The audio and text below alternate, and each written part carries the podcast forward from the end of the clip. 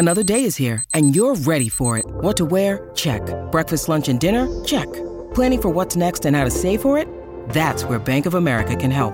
For your financial to dos, Bank of America has experts ready to help get you closer to your goals. Get started at one of our local financial centers or 24-7 in our mobile banking app. Find a location near you at bankofamerica.com slash talk to us. What would you like the power to do? Mobile banking requires downloading the app and is only available for select devices. Message and data rates may apply. Bank of America and a member FDIC.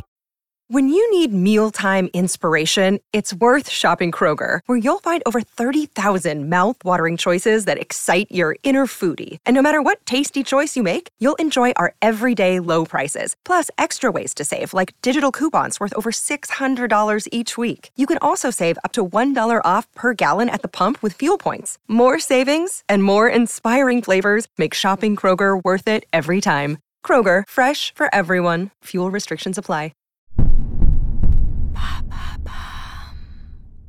Qui a inventé la mythologie grecque Merci d'avoir posé la question. Difficile d'imaginer à quoi ressembleraient nos récits contemporains sans les mythes de l'Antiquité. Qu'ils soient nordiques, égyptiens ou romains, ils ont tous contribué à façonner nos imaginaires. La mythologie grecque est sans doute la plus célèbre d'entre toutes en Occident. Imaginez un soap aux proportions dantesques, aussi sadique que Game of Thrones, avec des protagonistes ayant de véritables pouvoirs de super-héros, car les acteurs de ces récits sont des dieux, des demi-dieux et des héros.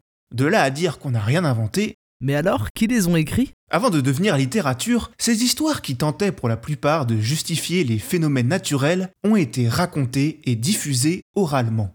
Si j'utilise le pluriel, c'est parce qu'au tout début, la mythologie grecque est loin d'être uniforme. Ses origines sont nombreuses et chaque région de Grèce a ses propres mythes, ses propres variations. Il faudra du temps pour que ces versions s'harmonisent et forment la mythologie dite classique, celle que l'on connaît aujourd'hui. Bien qu'il s'agisse plus de croyances que de religion, leur mythologie a accompagné les Grecs dans de nombreux aspects de leur quotidien. Leur écho est partout. Des monuments sacrés aux arts picturaux, pensez à ces fameux vases en céramique noir et orange, jusqu'à la littérature où explose toute la richesse de cet univers. Car la mythologie grecque a eu tout son temps pour se développer, au cours de la civilisation mycénienne, débutant en 1650 avant Jésus-Christ, jusqu'à la domination romaine, qui commence 27 ans après Jésus-Christ. Et quels sont les recueils les plus incontournables? Il y en a trois. La Théogonie, du poète Hésiode, narre les origines du monde, de l'arrivée des titans à la naissance des dieux de l'Olympe.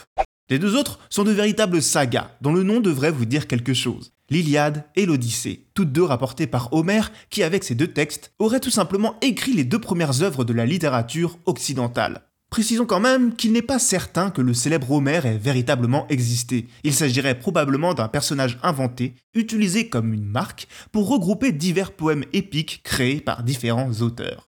L'Iliade raconte l'interminable siège de Troie et ses dizaines de rebondissements insensés. Quant à l'Odyssée, elle relate le retour auprès de sa patrie du soldat Ulysse après ce fameux siège. Problème, Poséidon, le dieu des mers, est bien décidé à lui mettre des bâtons dans les rames. L'Iliade et l'Odyssée sont des modèles qui irriguent encore notre culture. Comment ça se fait? Ces mythes ont continué d'être transmis, transformés et enrichis par les civilisations qui suivirent. On pense évidemment à l'Empire romain qui les ont repris à leur compte. Ainsi, grâce aux dramaturges de tout temps, la mythologie grecque est restée matière vivante. Elle continue de résonner, de passionner encore aujourd'hui. Elle inspire des univers aussi variés que ceux des mangas Senseiya, aux jeux vidéo God of War, en passant par les best-sellers de Rick Jordan ou de Madeline Miller.